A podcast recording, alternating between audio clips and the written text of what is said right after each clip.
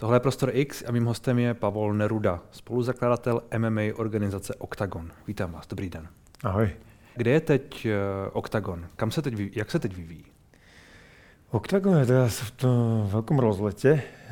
Minulý rok jsme expandovali do Německa a tento rok ideme do Anglicka, takže jsme v takom jako prudkom raste. Je to prudký růst, to co teď vidíme?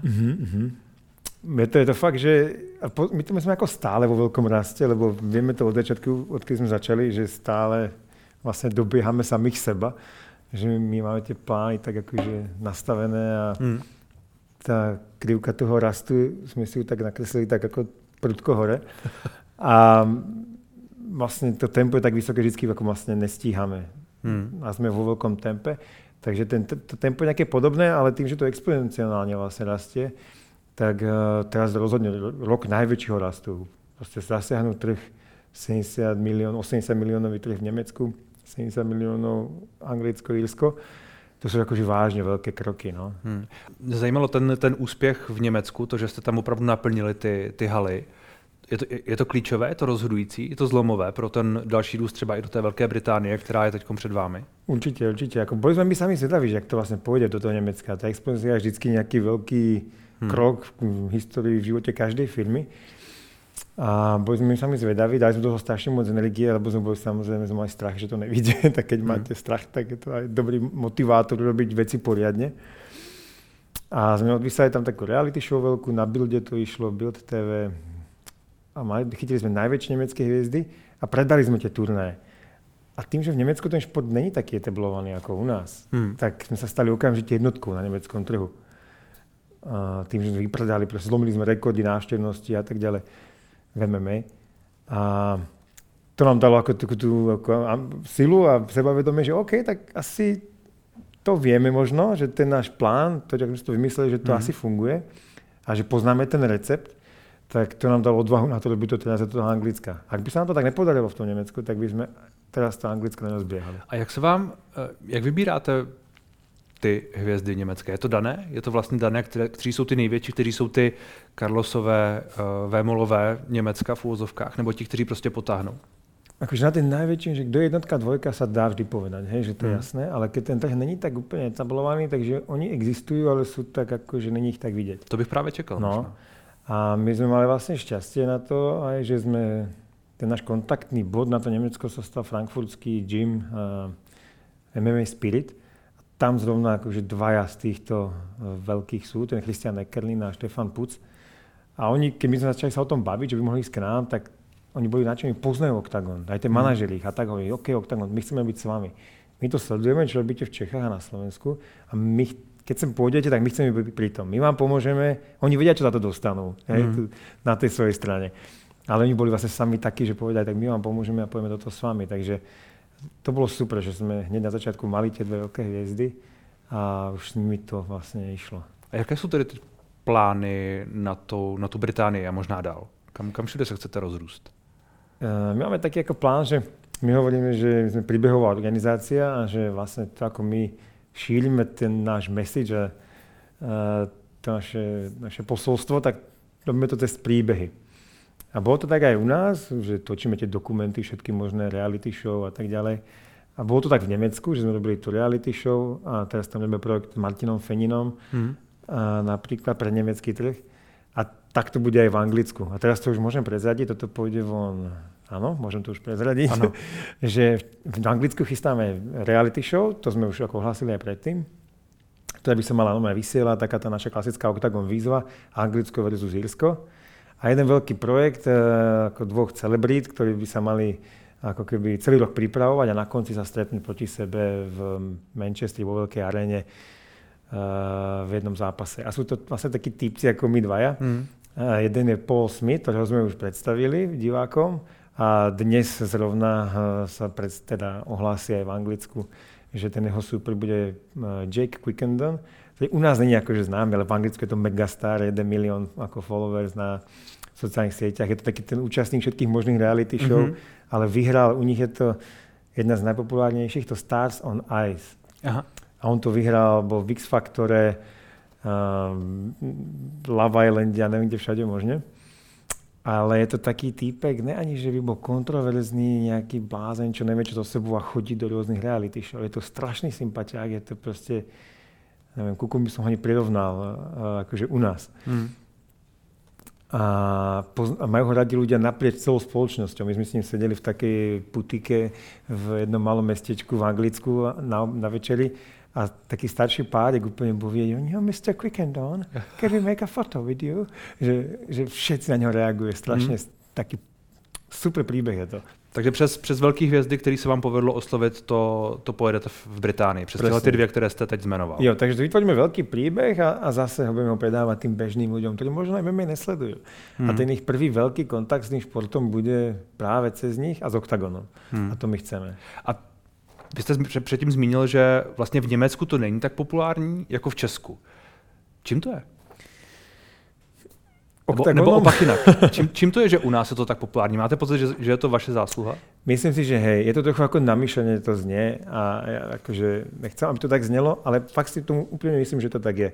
Lebo okrem Polska, kde je ta scéna naozaj jakože na velké úrovni, je tam KSV, velký hráč, tak v Evropě nikde vlastně Evropa nemá svoje oktagony v každé krajině, jak si častokrát ľudia myslí. Tam ten šport je taký, jako byl u nás před 6-7 rokmi, předtím, než přišel oktagon.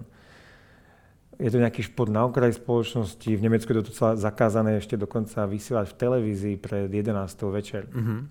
Že fakt ten šport není populární, nikoho to nezaujíma a je to jakože underground. A bylo to tak aj tu, dokud jsme neprišli s tím naším vlastním projektom a s tou našou show a s tím, že to predáváme, že cílíme na běžných lidí, že naozaj vytváráme tie príbehy. A že jsme to prostě chytili z jiného konca. Z nuly alebo z mínusu, čo bol underground, jsme se dostali ako keby medzi najpopulárnejšie vlastne športy u nás. A celku v tej spoločnosti sme nejakým ako keby rezonujeme vo veľkom. A ja si myslím, že to je ako vďaka tej našej práci, toho celého týmu a tomu, čo tu budujeme. Lebo v jiných krajinách vidíme, že to tak není. Vy jste zmínil, že ten exponenciální růst, že furt tak jako ho dobíháte, snažíte se. Na druhou stranu, tak to nebylo vždycky, že jo? To, jak vy jste zakládali s kolegou Ondřejem Novotným Octagon, vy jste o tom mluvili, jak vy, tak Ondřej opakovaně, ale ten rok 2018, ten přece nebyl dobrý. Tam to bylo tak jako na zlomu, že jste skoro končili. Jo. Tam jsme mali taky jakože těžké období, keď nám nějak jako nevycházeli strašně věci a i bojovníci, kteří mali být jako na kartě, sa zranili, tie najväčšie hviezdy. Konkurencia prišla, ktorá sa snažila akože si zobrať to, čo sme my dovtedy vybudovali. Podvedol nás jeden taký spoločník, to sme raz urobili v živote, že sme s niekým vyšli do turnaja akože spoločne a on slúbil priniesť nejaké peniaze, veľké peniaze na to, aby sa zaplatil ten turnaj a nepriniesol ich. Takže obrovský mínus a my sme ešte neboli tak silná firma, aby sme také veľké akože straty dokázali ľahko hodiť za hlavu. Takže sme naozaj lízali podlahu vtedy, ale nejak sme našli v sebe tú silu a sme sa vlastne postavili na nohy a sme to dokázali. Bol to doslova taký moment, kedy sme sa úplne namotivovali s Ondrom, že proste ne, toto nekončí ešte a proste vymyslíme to a bude to super. A chytíme tie veľké haly, čo sme mali problém ešte. V tej dobe bolo stále ťažké vlastne aj rezervovacie veľké haly. Hej, že bol... Nechceli propújčovať. No, nechceli, že MMA. Vy ste kdo? No a jsme se úplně tak nahecovali, že to dokážeme a prostě to pojede. A tak aj bolo a vlastně na konci už toho roku, to bylo v půlce roka, a na konci už jsme mali Octagon 10 v O2 Arene, 10 000 lidí a byl to úplně skutečný turnaj. Takže viac jsme mali takých momentů počas tej cesty nahor. To jsou vždycky také schody, že? Počas toho, ako člověk buduje něco. Takže už aj dneska to tak beriem, že teraz, keď je nejaké dobré obdobie, tak viem, že príde ťažšie, ale to musíme zvládnuť a bude zase nejaké dobré a tak ďalej. Takže nás to naučilo byť taký silnejší a lepší. A takže s partnery, kteří by to dělali s vámi, už nechcete jít? Ne, to už ne. To bylo spálení se ohněm, řekněme. To bylo spálení se ohněm, no. A ima málo kdo tu víziu, že čo máme my s tým Ondrom, to je také docela unikátne vlastne. My sme docela iní, akože ako povahy a charaktery, ale ako tu víziu máme hrozně rovnakú, by som povedal. Kde to vidíme, kde to chceme mať a nevieme vlastne, sme nestretli doteraz nikoho, kdo by to videl podobne. S kým by sme sa mohli ako kamarádiť biznisovo natoľko, aby sme mohli spolu pokračovať. Vy říkáte, že jste odlišní, což asi je do jistý míry i vidět, ale v čem jste tedy podobní? V výške. Myslím, že to je vášeň preto, že my to máme hrozně rádi a máme to podobně rádi, jako keby to povedal. Ten sport, myslíte? Áno, že my nás šport a zároveň nás teší to, že tých ľudí to teší, že náš najväčší motor, teraz nechcem úplne hovoriť za Ondra, ale myslím si, že on to tak má tiež, alebo takmer určite, že to je náš najväčší, ak to, čo nás drivuje dopredu. My chceme postaviť veľkú firmu, lebo človek to teší samozrejme a za to sú nejaké peniaze, za to je ďalšia pridaná hodnota. Ale že to je skutočná najväčšia motivácia je to, že urobiť ten veľký turnaj, vidieť tam tých 20 000 ľudí nadšených, vidieť tých bojovníkov, ktorí sa menia životy nám pred očami a ďalšie 10 000 ľudí, ktorí to pozerajú na pay-per-view, tak toto je to, čo je pre nás ako keby to, čo nám to má najväčšiu radosť. A chceme to viac, je to ten dopamín, ktorý ako keby chceme zažívať opakovane a teraz už sme to zažili x-krát tu, chceme to zažiť v Nemecku, chceme to v Anglicku, chceme to zažiť v ďalších krajinách a byť Európskou ligou majstrov a zažívať to naozaj vo veľkom a nás bude tešiť, to je tá vášeň pre ten šport a preto zabaví toho diváka, keď to bude ako celá Európa sledovať, keď budú tí diváci ako keby žiť tým, že teraz je Octagon, tak budeme to pozerať. Dneska je v Prahe, tak Česko tým žije. Teda. A tohle je podľa vás možný? To je náš cieľ, taký cieľ sme si dali a veríme tomu, že to možné je. Ale je to long run. To asi ano. My jsme se to chvíli bavili před rozhovorem o tom, že vy vlastně potřebujete najít někoho, jako je nový Carlos. Někoho, kdo bude ta osobnost, která bude, jako je Conor pro Spojené státy, tak tady je Carlos a potřebujete někoho nového. Jak se tohle daří? Albo, no, že jasne, potrebujeme proste, ako každá taká organizácia by chce mať čo najviac takýchto Carlosov, ale tých ľudí, ktorí rezonujú tou spoločnosťou. A tá otázka bola, že... Jak se vám to daří? Jak se nám to darí, aha. Darí sa nám to aj vďaka tomu, že nejaké nové talenty k nám prichádzajú, nové projekty, jak je Tipsport Game Changer aktuálne, tak prišli úplne ako supermena vo welterovej váhe, takže tam sa môže narodiť akože nové hviezdy. Ale tým, že mi do ďalších krajín, Christian Eckerlin v Nemecku, veľké meno, obrovské, fakt akože pre Nemecko. Uvidíme, kto tu bude v Anglicku. A napríklad Losene Keita z Belgicka, tak to je vlastne taký mladý chalán, ktorý prišiel odniká ďal. A to je vlastne Carlos budúci, ktorý má proste držku, pustit to tam, hned ten trash talk, ale zároveň fantastický bojovník, čo je tam nevyhnutná kombinácia na to, aby bol niekto ozajstná hviezda, aby sa všetci zamilovali, aby nás to každého zaujímalo. Takže... No ono, to, co hledáte, je takový mix, čo? Taková jako alchymie. Potřebujete, aby byl dobrý bojovník ideálně, aby asi nějak jako dobře vypadal, aby byl chytrý nějakým způsobem, aby ten trash talk uměl, aby byl trošku drzý, aby byl kontroverzní. Tohle všechno by měl splňovat, což je už docela složitý, mám pocit. No právě. A ještě musí být fakt skvělý bojovník, lebo keď to nemá, tak je to len někdo, kdo rezonuje, OK, ale celý národ kvůli němu nevstane, nebude to pozerať prostě v celý večer, lebo to není ten nejlepší borec, ale ještě keď on je aj ten nejlepší, jak je to v případě toho Carlosa, že on drtí tých superov jedno za druhým a naozaj skvělý. Alebo ten Losene Keita, ktorý 10-0 skore, tak táto kombinácia je tak unikátna, že vlastne by som až možno povedal, že musí mať tá organizácia šťastie, alebo my musíme mať šťastie, aby sa na takého čas od času natrafili. Ale tak treba ísť tomu šťastiu naproti. A takoví lidé tu tedy teď sú za vás? Jo, ja myslím, že to je určite Losene Keita, že to je Carlos, že to je ten Eckerlin. A myslím si, že John Hathaway v Anglicku je jeden z tých, ktorí ako sú hodne zaujímaví týmto smerom. A máme tam vyhradnutý taký jeden mladý talent, neuvěřitelný příběh a myslím si, že to by mohla být velká anglická hvězda. Neuvěřitelný příběh v čem? To je chalan, který byl obviněný z násilného zločinu a utekl z Anglicka, aby se akože vyhnul trestu. Odišel do Ázie a jak tam tak prostě se skrýval, tak se začal s bojovými športami. Začal tam někdy chodit na tréninky a tak dále, úplně ho to pohltilo, začal prostě tam aj zápasit a tak dále. A stál se vlastně z něho bojovník. Vrátil se do Anglicka, hned zavřeli do basy a po půl roku se mu podarilo dokázat, že je nevinný. Že, že to obvinění bylo vlastně jako krivé. Ho pustili, omluvili se teda a on pokračoval vo své kariéře. A dneska je vlastně mladá vychádzajúca hvězda, obrovský sympoš. A čakajú ho možno veľké veci, podpísali sme s ním zmluvu a verím tomu, že toto je, niekto by mohol akože hodne zamútiť vody na tej anglické scéně. To jste zmínil, že on byl obviněný a pak tedy, jak říkáte, byl nějakým způsobem se očistil, tak ta část předtím, to jakým způsobem je ten boj a ten sport spojený s tím, že spojený možná s nějakým násilím Máte pocit, že pohled na tohle se mění? Vy jste zmínil, že v Německu je to zakázané vysílat do 11 hodin, nepochybně s tímto argumentem, že to je jakoby násilný sport a tak dále, ne?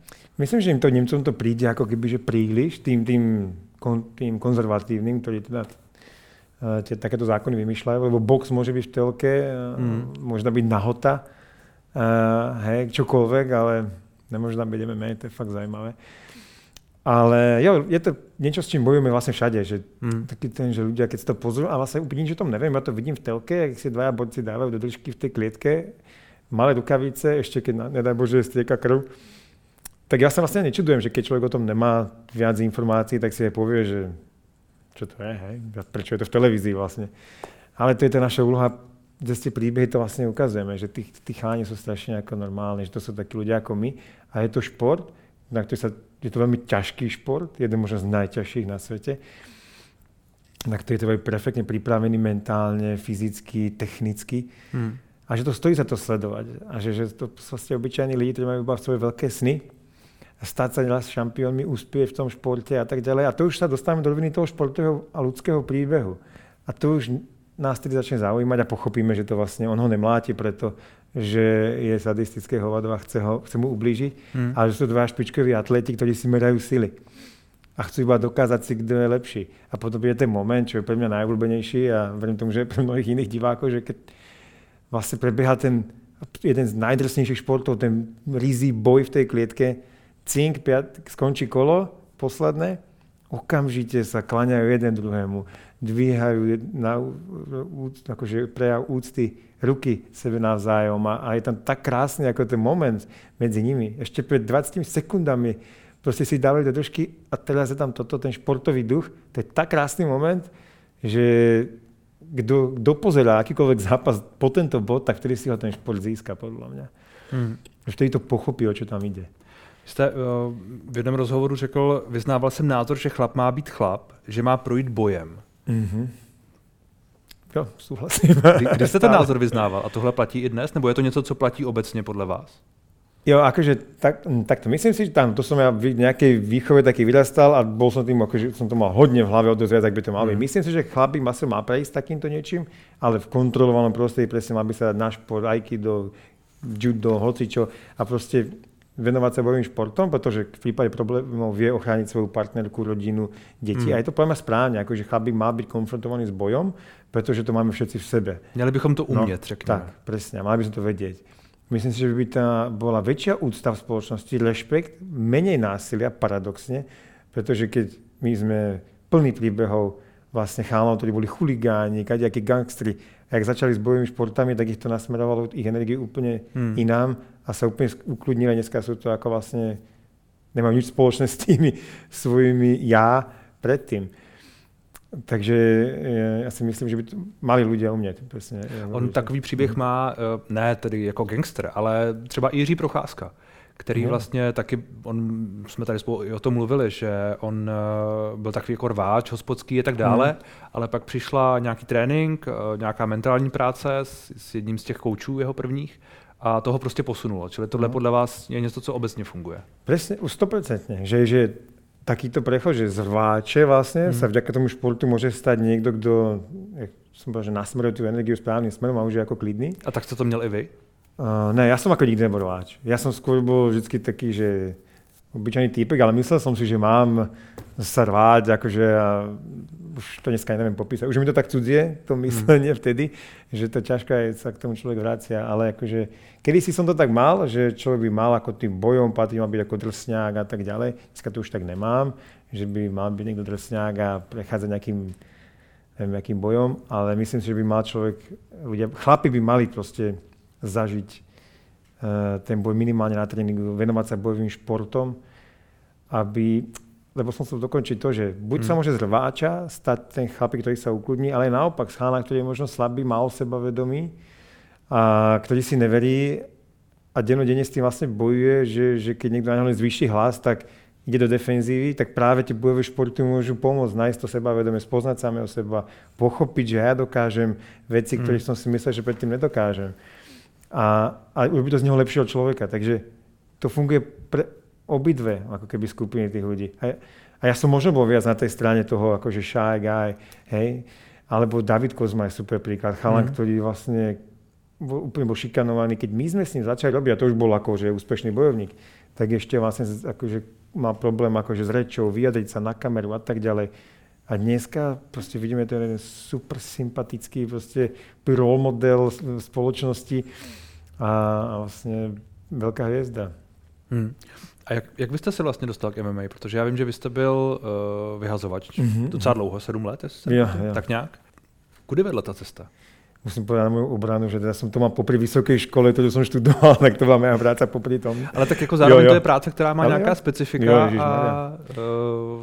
Ako ja som vždycky presne, že za mládí som bol ako proste, ja som vyrastal v Petržalke, kto trochu pozná Slovensko, Bratislavu, v tom dobe to bolo akože také drsné miesto.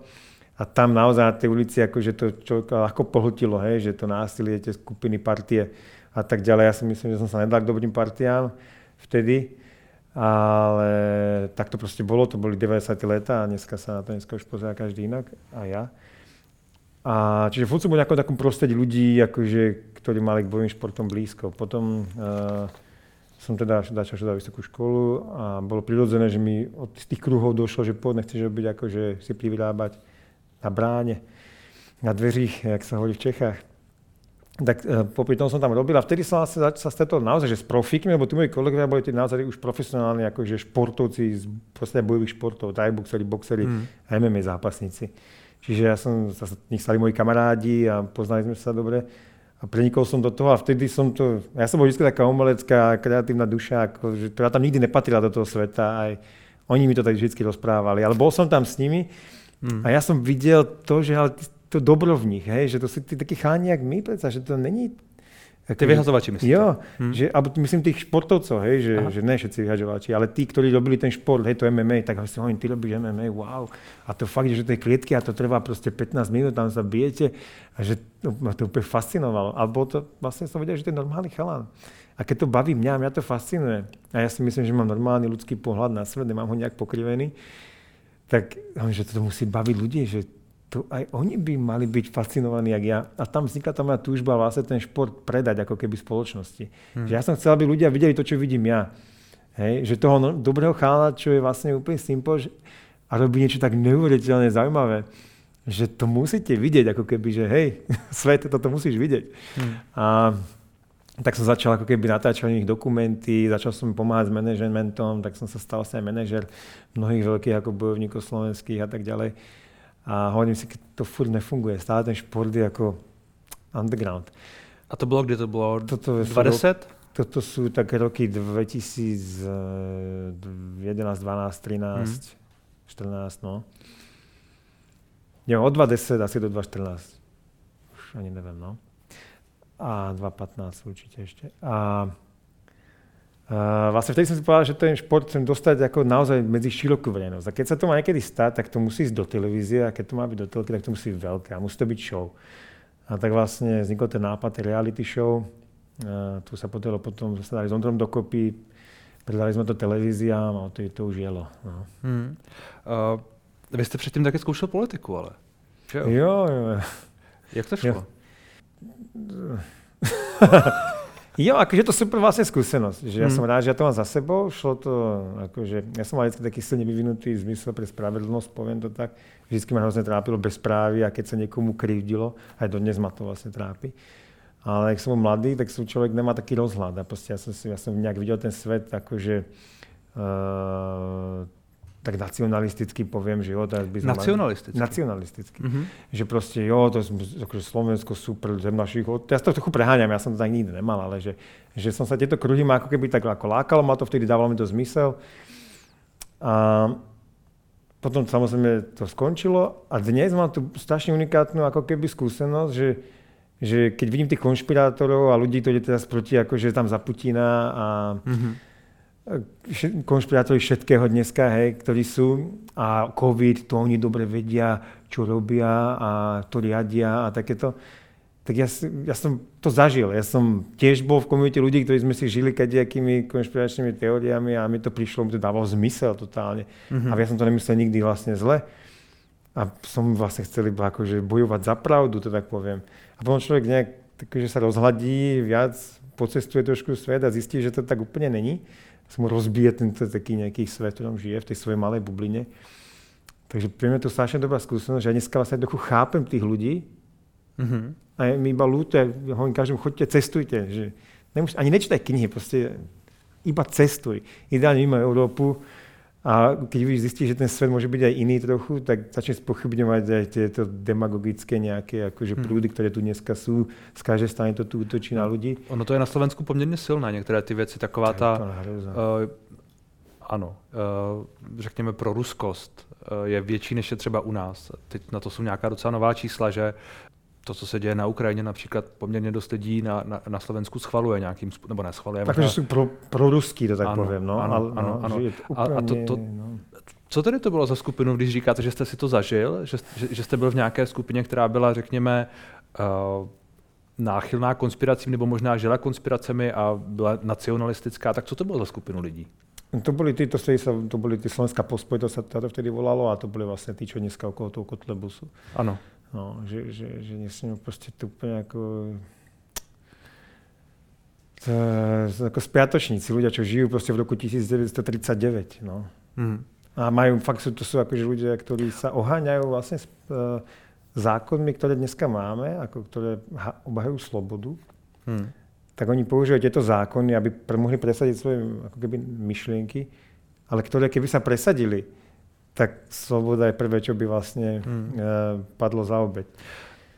Já jsem totiž četl, že právě kvůli tomu vašemu angažmá, řekněme, oni vás někteří lidé spojovali s něčím, jako je neonacismus tehdy. Ale ono to tak možná bylo do jisté míry, protože vy říkáte, že jste cítil, nebo že jste tehdy, když jste byl mladší a neměl jste ještě ten rozhled, takže ten nacionalismus pro vás něco znamenal a zároveň ta skupina lidí asi byla, vy to teď říkáte, vrací se k roku 1939, vlastně to tak možná tehdy bylo chvíli, ne? No akože, prostě byla to tato parta, to byly ty 90. roky, já vím, že to dneska se na to poznáme strašně jinak, ta doba se zmenila, ale že nevím, no, do jaký ročník, ale to nechci to vyhodnotí. Ale no jasně, no akože, jak hovorím, boli to tieto skupiny prostě a je to hrůza.